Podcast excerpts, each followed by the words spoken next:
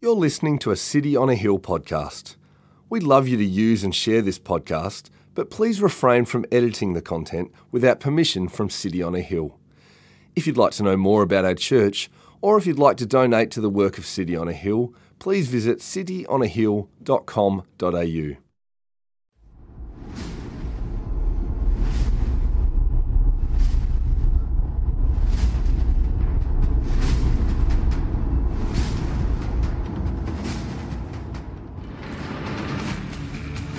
Now the prophets, Haggai and Zechariah the son of Iddo, prophesied to the Jews who were in Judah and Jerusalem, in the name of the God of Israel who was over them.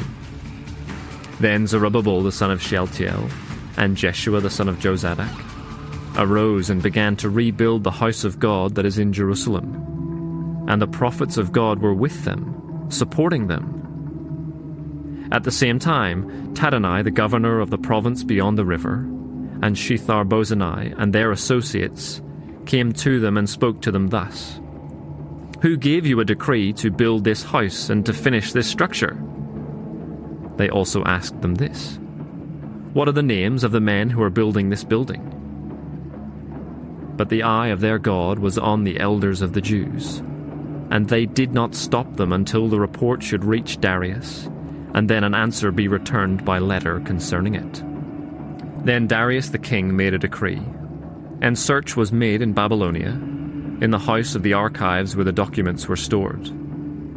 And in Ecbatana, the citadel that is in the province of Media, a scroll was found on which this was written, a record.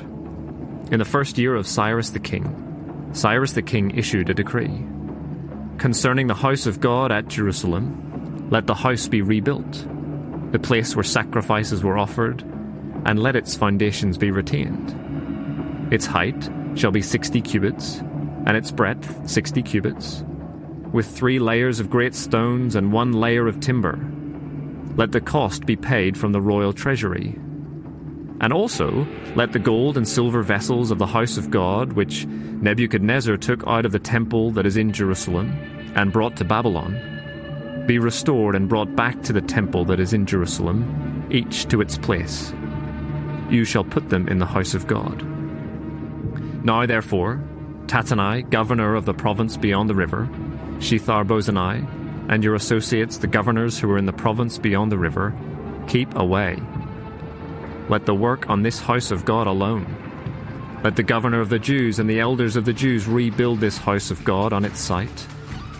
Moreover, I make a decree regarding what you shall do for these elders of the Jews for the rebuilding of this house of God the cost is to be paid to these men in full and without delay from the royal revenue, the tribute of the province from beyond the river. And whatever is needed bulls, rams, or sheep for burnt offerings to the God of heaven, wheat, salt, wine, or oil, as the priests at Jerusalem require. Let that be given to them day by day without fail, that they may offer pleasing sacrifices to the God of heaven and pray for the life of the king and his sons. Also, I make a decree that if anyone alters this edict, a beam shall be pulled out of his house, and he shall be impaled upon it, and his house shall be made a dunghill. May the God who has caused his name to dwell there overthrow any king or people who shall put out a hand to alter this, or to destroy this house of God that is in Jerusalem. I, Darius, make a decree let it be done with all diligence. This is the word of the Lord. Thanks be to God. Well, good morning. City on a Hill. It's so good to be with you this morning. Uh, as Luke said, my name is Neil. I get to be one of the pastors here uh, at church. If it's your first time with us, so glad that you've chosen to join with us. Huge shout out to those who are joining us online. Thanks for joining us as well. Uh, how about we pray as we dive into God's word this morning? Would you pray with me? Gracious Father, we just uh, we thank you for your word to us. We thank you for the way that we see that you have been working throughout history. You have a people that you have called to yourself, and we are part of that people. So, Lord, we pray that just as we open your words, that you would give us eyes to see, that you would give us ears to hear, that you would give us tongues to taste your beauty and your glory. Lord, will you just do the mysterious work through your Holy Spirit of transforming our hearts and minds from one degree of glory to the next as we behold Jesus this morning. We pray these things in the mighty name of Jesus. And all God's people said, Amen. Well, uh, we live out in Ferntree Gully. Uh, and so, if anyone's kind of out that way, you might know, or well, the one way you might come to church is the way I do, is down Ferntree Gully Road. Uh, and if you know that road at all, and you're coming from uh, out the eastern suburbs, uh, you kind of pass Eastlink in the kind of valley there, and you pass where Jells Park is, and then you go up uh, this kind of big hill to the corner of Jells Road, and that's in Wheelers Hill. Uh, and uh, on one corner is the kind of the classic Wheelers Hill Hotel that's been there forever. Uh, and on the opposite corner, there's probably one of uh, the most prominent and best blocks of land remaining uh, eastern, in the eastern suburbs of Melbourne. Uh, there's got a big block of land that's vacant on the corner there. It's got views in every direction because it's pretty much the highest point uh, in that place. But for as long as I can remember, there's always been uh, just so many grand plans for that block of land. You know, there's always been billboards about, you know, the, the, the kind of coming development that's going to be there, you know, to invest now, to get your opportunity. There's been so much vision uh, for the future of, you know, what, what could be built on this site. But despite uh, so many plans, so much vision, the, the block is still vacant.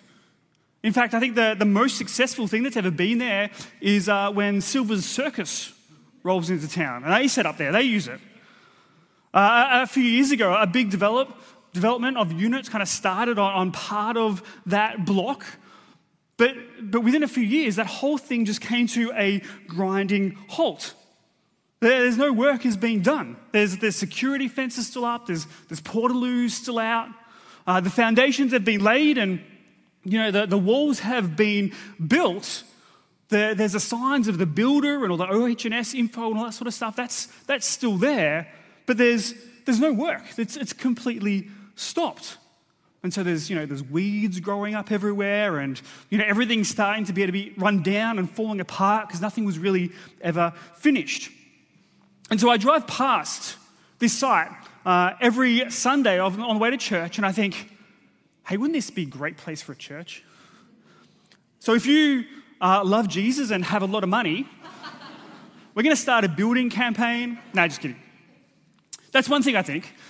But the other thing I, the thing I think is, like, what the heck happened? How, how could, you know, so much uh, plans and vision and, and planning for what could be there, how could it all just come to nothing? You know, was it, you know, town planning and council permits? Did it all just kind of get too hard and fall apart? Or did they, did they just run out of money? What, what the heck went wrong? In, in Ezra chapter 5, we find ourselves in 520 BC. Uh, and if you were in Jerusalem at that time, up on a, up on a hill on the, the Temple Mount, then, then you would have seen uh, a similar scene. The, the site had been cleared for the rebuilding of the temple, and the foundations had been laid. There's building infrastructure in place. There's, you know, the security fencing up. There's portaloos around. There's all the OH&S info. You know, you've got to wear your hard hat, your high-vis vest, and your steel-cap boots. There's, there's all the signs and everything is there. There's stacks of stones and timber ready to go to rebuild. But then as you look at the site, it's clear that there's there's no work has taken place for years. You know, there's no signs of, of builders or stonemasons or carpenters, no electricians. There's, there's weeds growing up everywhere. The, you know, the security fence is kind of falling over, and there's portaloos that have been knocked over. And, and you wonder, and you look at this and you wonder, and what the heck went wrong? How did it come to this? Was there you know, issues with council planning? We think, well, no, there couldn't have been. I mean, you know, this was permitted by the king, King Cyrus. His signature was on the planning permit. Did they, did they just kind of run out of money? It's like, well, no, it was actually paid for by the government. So, so what went wrong? But remember, this, this isn't just some you know, big construction company that has gone bust, but this is about a people. It's about God's people who have been called back to the land that He gave them and to do a work that He has called them to do. You know, it was all about reinstating all the things that actually made them able to be in a, in a proper relationship with God. It was about you know, sacrifice and worship and, and, and, and things they hadn't been able to actually do for generations. I mean, this whole thing was about the, the very presence of God being with his people once again. And so the question isn't just what went wrong, but, but what the heck have all these people been doing all this time? Because between the end of chapter 4, where, it tells us that the, work on the temple had ceased, and the beginning of chapter 5 is about 15 or 16 years. I mean, we think about that. You know, this, this is a, these were men and women and children who, who would have grown up in Babylon. They'd probably never been to Jerusalem at all. They only would have heard about it from their parents and their grandparents. But in order to be faithful to the Lord, they've uprooted themselves. They've traveled hundreds of miles to go back to Jerusalem and to rebuild the temple. Eh, and so they're, they're enthusiastic, they're, they're full of zeal. They're there to do God's work, to, to rebuild the temple, to, to reinstate worship, to, to rebuild the city. And so they go to work. But then opposition comes, and everything just grinds to a halt. And there's 15 years of no progress. So, what have, what have they been doing all this time? Well, we, we know that it's God who has initiated this work, and he who began a work, a good work, is faithful to complete it.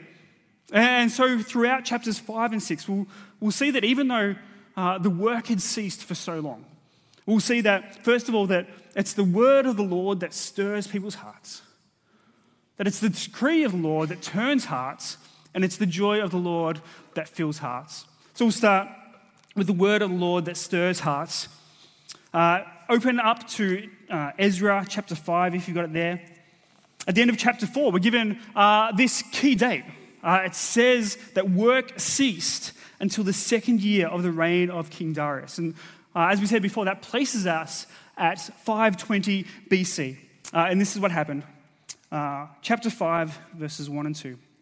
It says, Now the prophets, Haggai and Zechariah, the sons of Iddo, prophesied to the Jews who were in Judah and Jerusalem in the name of God of Israel, who was over them. Then Zerubbabel, the son of Shealtiel, and Jeshua, the son of Jozadak, arose and began to rebuild the house of the God that is in Jerusalem, and the prophets of God were with them, supporting them. So God sends two prophets, Haggai and Zechariah, and then, you know, all of a sudden, after 15 years, Zerubbabel and uh, Jozadak and, and everyone else is kind of just whipped back into action. So, wouldn't it be great if we actually knew what the prophets had said? Well, good news, we do. Uh, it's actually recorded, this exact moment is recorded in the books of Haggai and Zechariah. So, we're actually going to turn there now.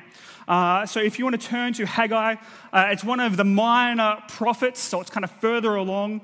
Uh, so, if you head past Psalms, past uh, Jeremiah, past Isaiah, if you get to Matthew, you've gone too far. Uh, if you've got my Bible, it's on page 883, or the words will be uh, up on the screen. Haggai says this. It says, in the second year of Darius the king, right, so exactly the same time. In the sixth month, on the first day of the month, the word of the Lord came by the hand of Haggai the prophet to Zerubbabel, the son of Shealtiel, the governor of Judah, and to Joshua, which is another way of saying Jeshua, the son of Jehozadak, the high priest. Thus says the Lord of hosts. These people say the time has not yet come to rebuild the house of the Lord. And so, even though God had called these people to do this specific work at this specific time. Some opposition came, things got hard, and they said, uh, it's probably just not God's timing. So, so, what have they been doing all this time? they've been making excuses. Now, it's true, isn't it, that there are often times where we need to wait and trust in God's timing, that, that we're not in control. And often living by faith means that we we need to trust in God's timing for things. And that teaches us faith and humility. But there's, there's also times where we can justify our own unfaithfulness or justify our own lack of action, perhaps because things kind of became more difficult than we thought. Everything just kind of didn't fall into place how we thought it might, and we, we conclude, ah, must, it's just not God's timing. I mean, you know, who, who, can, who can argue with that? I mean, it, it sounds humble, it sounds so full of faith. You know, let, let go and let God. And maybe that's true. Or, or maybe there's actually just a, a false humility there, and it's really just an excuse for, for spiritual apathy. Let's read on. Verse 3. So then the word of the Lord came by the hand of Haggai the prophet. Is it a time for you yourselves to dwell in your paneled houses while this house lies in ruins? See, houses back then, they were, they were often kind of just made of mud brick, and so the, the external walls were also the internal walls. You had brick on the outside, you had brick on the inside, and that was kind of the most basic house that most people would have had. But if you had a paneled house, like that meant you had, you had like plaster walls, right? So you had brick on the outside and then panels on the inside, and, and, and back then that was fancy. You go Pinterest, house, all the paneled houses, every picture. But see, this, this criticism here from Haggai, it's not directed at the fact that they have paneled houses. See, their, their nice houses isn't the problem. It's the fact that they've messed up their priorities. See, they're, they're too busy making their own houses beautiful while God's house lies in ruins. And so they've got houses to maintain, they've got building projects going on, they've got lawns to mow, kitchens to renovate. And all this has made them too busy to serve. And so rather than kind of, you know, persevering through that adversity that came to be faithful to the call that God placed on their lives, rather than seeking first the kingdom of God, they've just been consumed by all the things that just make their lives comfortable. And serving the Lord has just been squeezed out. And how do they justify it? Ah, it's just not the Lord's timing right now. Verse 5 says, Now, therefore, thus says the Lord of hosts, consider your ways. You have sown much and harvested little. You eat but you never have enough. You drink, but you never have your fill. you clothe, you clothe yourselves, but no one is warm. And he who earns wages does so to put them into a bag with holes. And so they're just on the treadmill of life, always running, but never arriving.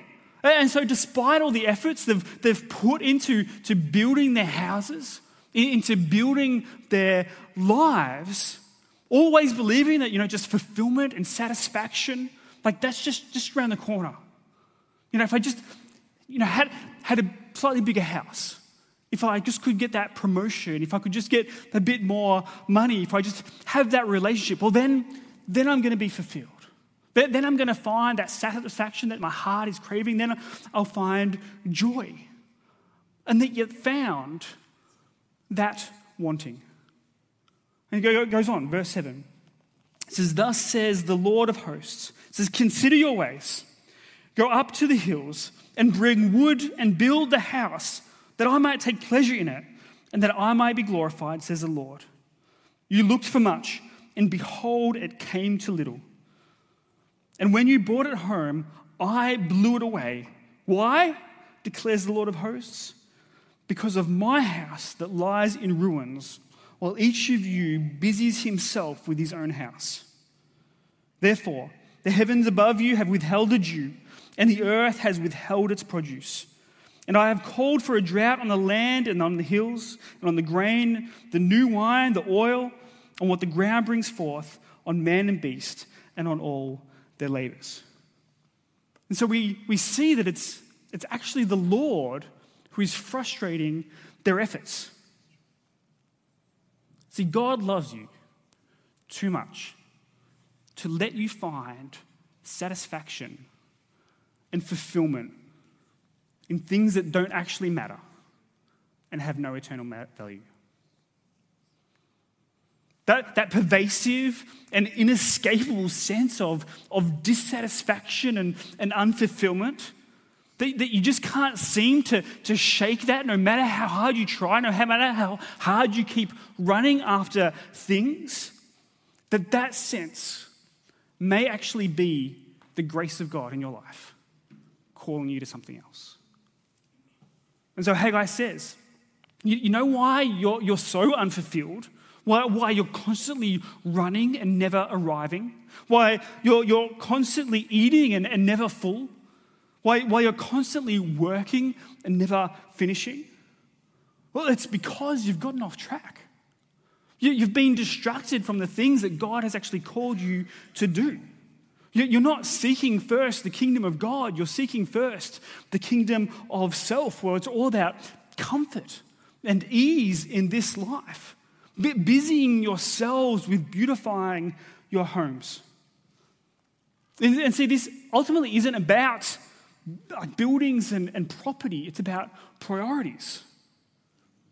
See, are, are you seeking first the kingdom of God in your life? Or have you been distracted and you're just making excuses? You spend hours and hours, you know, binging your favorite TV shows or scrolling social media, but then oh, I just don't really have time to serve God. Or, you know, drop $100 every week on buying lunch and coffee, and then oh, I don't really have enough money left over to, to give to God to, to further the work of His kingdom. You know, maybe you used to be just really passionate for the Lord, full, full of zeal and, and wanting to serve Him. Or, perhaps you, you maybe once you were kind of in formal ministry in some point. And at some point, you felt like there was a call on your life that God had called you to serve Him in a particular way. And maybe things didn't work out. Maybe things got hard. Maybe, maybe you did burn out or you were hurt. And you genuinely needed some time on the bench. And then maybe, maybe it's not God's time for you right now to get back into the game. But but maybe those kind of worldly comforts and distractions are actually what's keeping you on the bench. I mean, you know, COVID. First time in salvation history where you didn't have to put on pants to turn up to church. I know, you know, for, for some of you, maybe you're, you're tuning in online. Maybe there's, there's legitimate reasons why you haven't yet come back to gathering, and, and that's okay. But, but, but since COVID, for, for some of you, that, just gathering and serving God's people no longer has the priority that it's meant to have in your life. You know, you, you can't say that, that you love Jesus and not love what Jesus loves. You can't say that you're committed to Jesus and not committed to Jesus' people. But God is faithful. Even when his people is not, God is faithful. And so here he sends prophets. He sends Haggai and Zechariah, and they preaches a three-week teaching series called Rebuild. That was a joke. Not really. But they did preach. And three weeks later, God's people get back to work. So if we look at verse 14 in Haggai chapter 1, it says, And the Lord stirred up the spirit of Zerubbabel, the son of Shealtiel, the governor of Judah, and the spirit of Joshua, the son of Jehozadak, the high priest, and the spirit of all the remnant people. And they came and they worked on the house of the Lord of hosts, their God. See, the Lord uses the, the preaching of his word as the primary means of building his church. He, he uses the preaching of his word to, to stir up and wake sleepy and distracted Christians. And so back then it was about rebuilding the temple. And now it's about building his church. See, it's the, it's the preaching of the word that stirs the hearts of people into action. And so it's a good thing. It's a good thing that you are here this morning. We're going to flip back into Ezra chapter, uh, we'll actually head over to chapter 6 and see how this plays out. Verse 14 says, And the elders of the Jews built and prospered through the prophesying of Haggai the prophet and Zechariah the son of Iddo. They finished their building by the decree of the God of Israel, by the decree of Cyrus and Darius and Artaxerxes, the king of Persia. See, it's the, it's the word of the Lord that stirs hearts. We're going to actually explore that uh, a lot more next week. But then we see also in this passage that it's the decree of the Lord that turns hearts. So get back, head back to uh, chapter 5 in Ezra, verse 3 it says this. At the same time, Tatnai, the governor of the province beyond the river, and Shethar, Shethar, Bozenai, and their associates came to them and spoke to them thus Who gave you a decree to build this house and to finish this structure? Also, they also asked them this What are the names of the men who are building this building? Well, if you here last week, you would have heard that whenever God's people do God's work, then, then opposition comes. And sometimes that opposition comes from those who are you know, actively God's enemies, but, but sometimes it comes in, in more of a different kind of form. Tatnai, uh, he's, a, he's a governor. And it tells us he's a, a, governor of a certain place. It's the province from beyond the river. Uh, and there's actually external sources as well that, that testify to the existence of this guy as a governor. And so Tatnai and his colleagues, they, they come by the temple site and they see that all of a sudden all this, all this rebuilding work has begun. And so they, they probably weren't around, you know, 15 years earlier when the whole thing started. So they, they don't know what's going on. And so they, they ask, who, who gave you this decree to build this house? And this question is actually the, the key question of these, these chapters. Who gave you this decree? They're asking, you know, that is, like, do you have permission? Have you got your permits? Have you, are you doing your inspections? Are you doing everything properly? And so, on one hand, they're, they're kind of just doing their job. You know, they're, they're like they're working for the council. And so they turn up on site, they're just making sure, you know, are all the rules being followed? Have you, have you got all your plans? Have you got all your permits? Making sure that all the inspections are going on.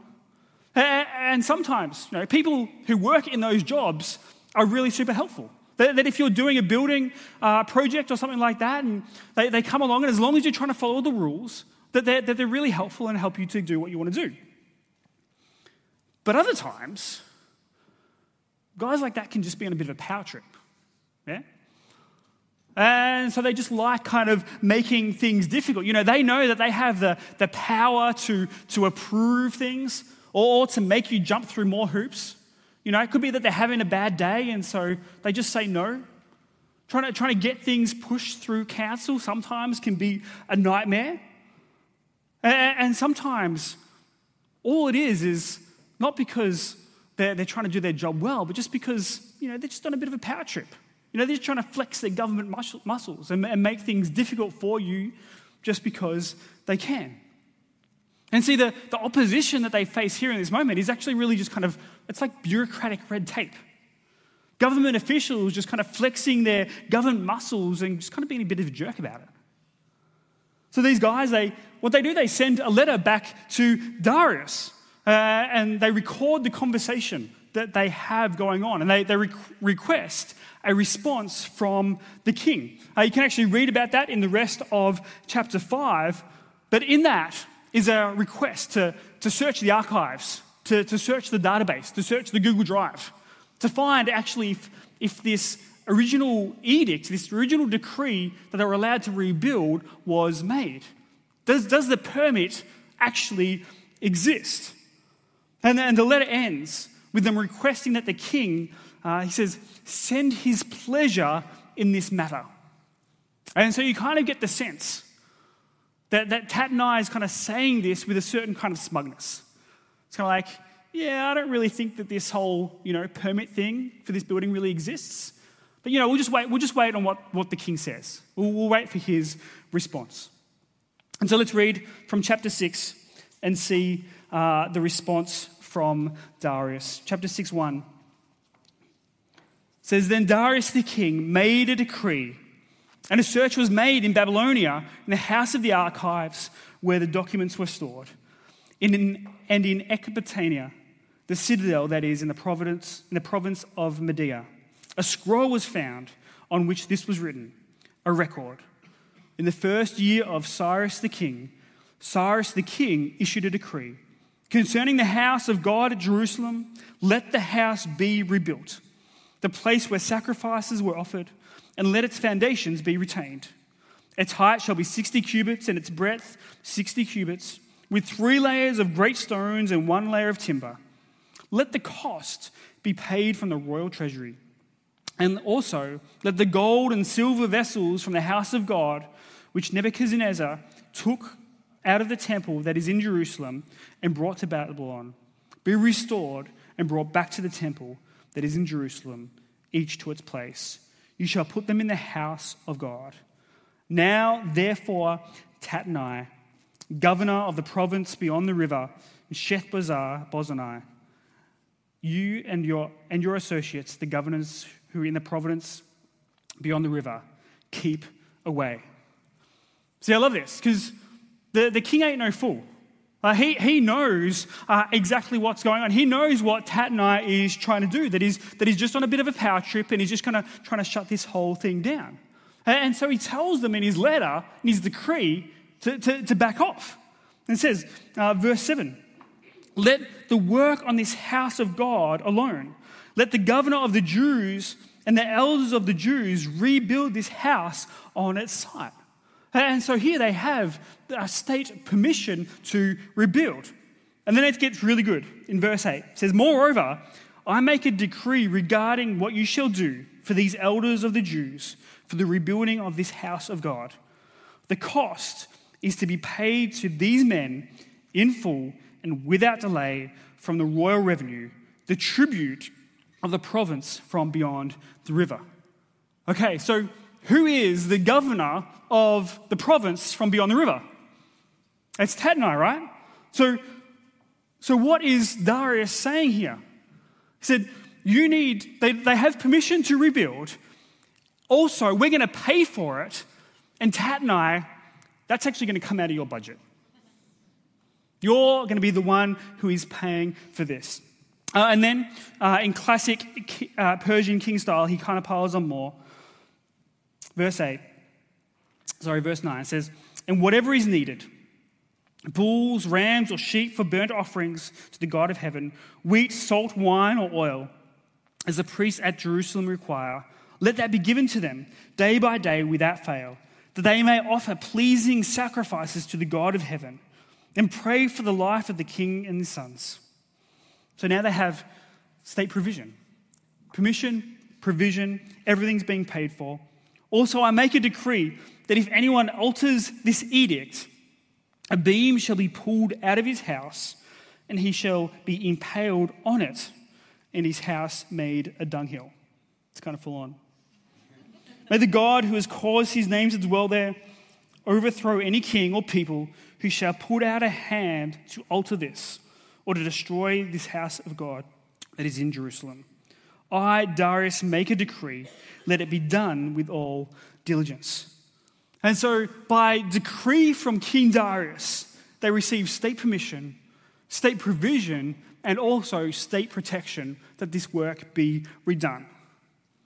And, and how did this whole thing come about? Because as we heard, the, the big question of these chapters is, is who gave you this decree? Now, at the time, when, the kings of Persia, if they made a decree, it became known as the law of the kings of, uh, sorry, the law of the Medes and the Persians, which was a way of saying that, that this law is unalterable. It's something that can't be changed or reversed. The, the outcome must be certain. Uh, and that's part of the reason why King Darius put so many things in place to make sure that it's happened. He wants to make sure this decree is fulfilled. But let's have a look at chapter 6, verse 14 again. It says, And the elders of the Jews built and prospered through the prophesying of Haggai the prophet and Zechariah the son of Iddo. They finished building by decree of the God of Israel and by the decree of Cyrus and Darius and Artaxerxes, the king of Persia. See, ultimately, all of this happens because of the decree of the Lord. See, Darius' decree, at the end of the day, he's, he's only a man. And the only reason it was successful was because God decreed it would be so. And so when Tatnai asked at the beginning, who gave you this decree? The answer is the Lord. It wasn't merely King Cyrus, it wasn't merely King Darius, it was the Lord. And if you look down to verse 22, it says, And they keep the feast of the unleavened bread seven days with joy. For the Lord had made them joyful and had turned the heart of the king of Assyria to them, so that he aided them in the work of the house of, the God, of God, the God of Israel. See, it was the, the decree of the Lord that turned Darius's heart. See, whatever God decrees comes to pass. Everything that is, is because God has decreed it. And that's why, when it says in, in Romans that all things work together for good for those who love Jesus and belong to Him, we can be absolutely certain that that is true and we can be confident in that because God has decreed it. This is why we can be confident. And we see that, that because of that, because of the decrees of the Lord, the people are full of joy. That's what we see in verse 22 that for the Lord had made them joyful. And so it's finally we'll consider how it is that the, the joy of the Lord fills hearts.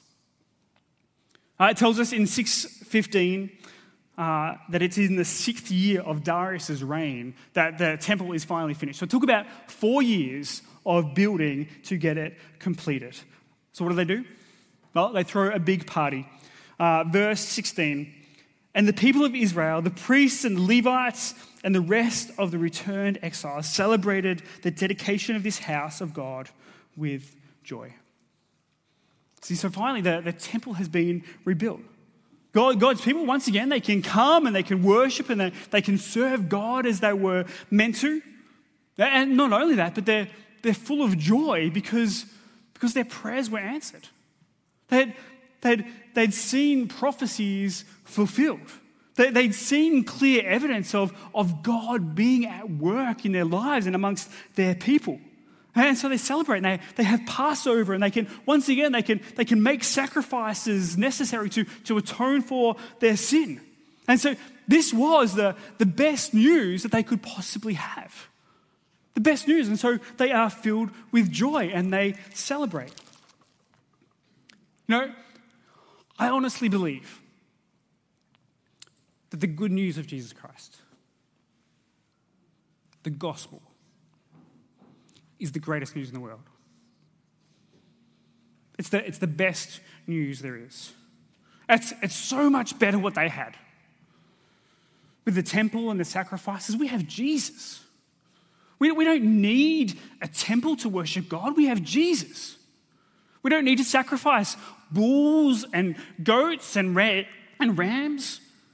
We have Jesus. We have the Lamb of God who takes away the sins of the world. And you know what? That should fill us with joy. Uh, almost every week uh, in the afternoon, as we're kind of leaving the office, uh, Pastor Pat will say to me something like, Don't we just have the greatest job in the world?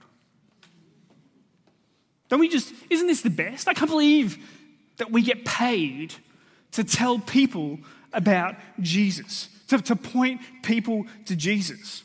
And I love it because he's, he's just so excited about, about telling people about Jesus. That pointing people to Jesus because it's, it's the greatest news in the world. Do, do you believe that? Do, does that fill you with joy. We're, we're a church family that's, you know, we're a bit all over the map. You know, we all come from often different kind of church backgrounds, and, you know, it's something I love about our church. You know, some of us, we're you know, kind of a bit more charismatic. And so when we're, when we're worshiping, you know, we're arms up like this. Some of us, we're kind of more Presbyterian. So we'll sing loud, but keep those arms down. Some of us, we're kind of maybe a bit more Baptist, so we do like the carrying the TV sway. There's all kinds of different ways that we worship. And some of us, we come each week and, and we'll stand though with hands in our pockets or arms crossed. You know, ultimately, it's not about you know what we do with our hands or our arms, but it's about what's going on in our hearts. Are we worshiping with joy? Because some of us, you know, we come and I, and I see and we're there and we, you know, we'll just kind of mouth the words, but not really tasting their meaning. We'll, we'll just kind of stare at the screen, you know, wondering how many more choruses we're going to sing until this whole thing's over. See, the reason that we sing is because we want to get these deep, amazing truths, the good news, the greatest news in the world, deep into our hearts. The, the reason we sing is to, to remind ourselves and to remind one another of the greatest news in the world. The, the reason that we sing is to, to celebrate what God has done and what God is doing. And we, we come and we, we hear the word of God so faithfully preached every week. The, the greatest news in the world so faithfully proclaimed.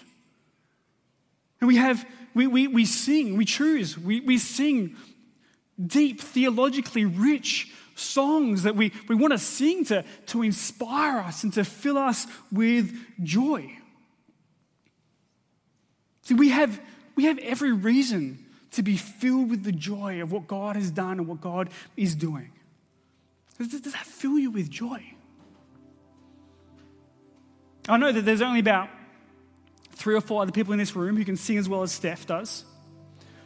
Uh, I'm not one of them.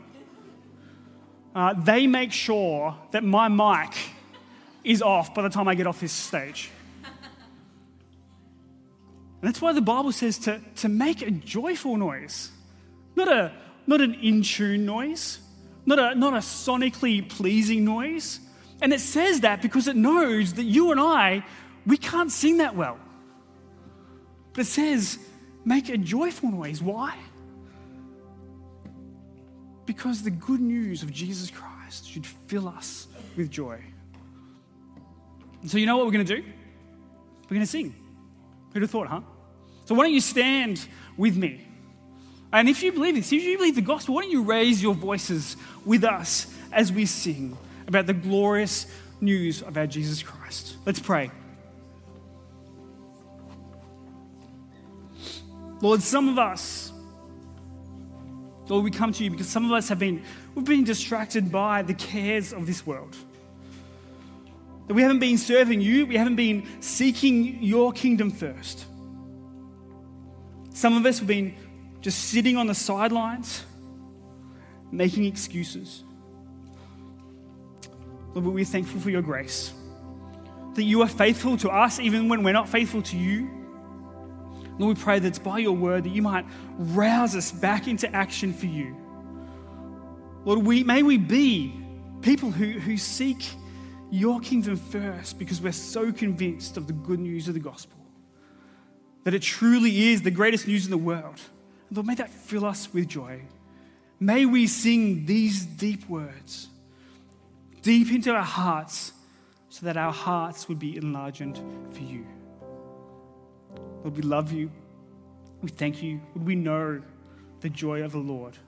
In Christ's name we pray. Amen. Let's sing, huh? Thank you for listening to our podcast. If you'd like to know more about our church, or if you'd like to donate to the work of City on a Hill, please visit cityonahill.com.au.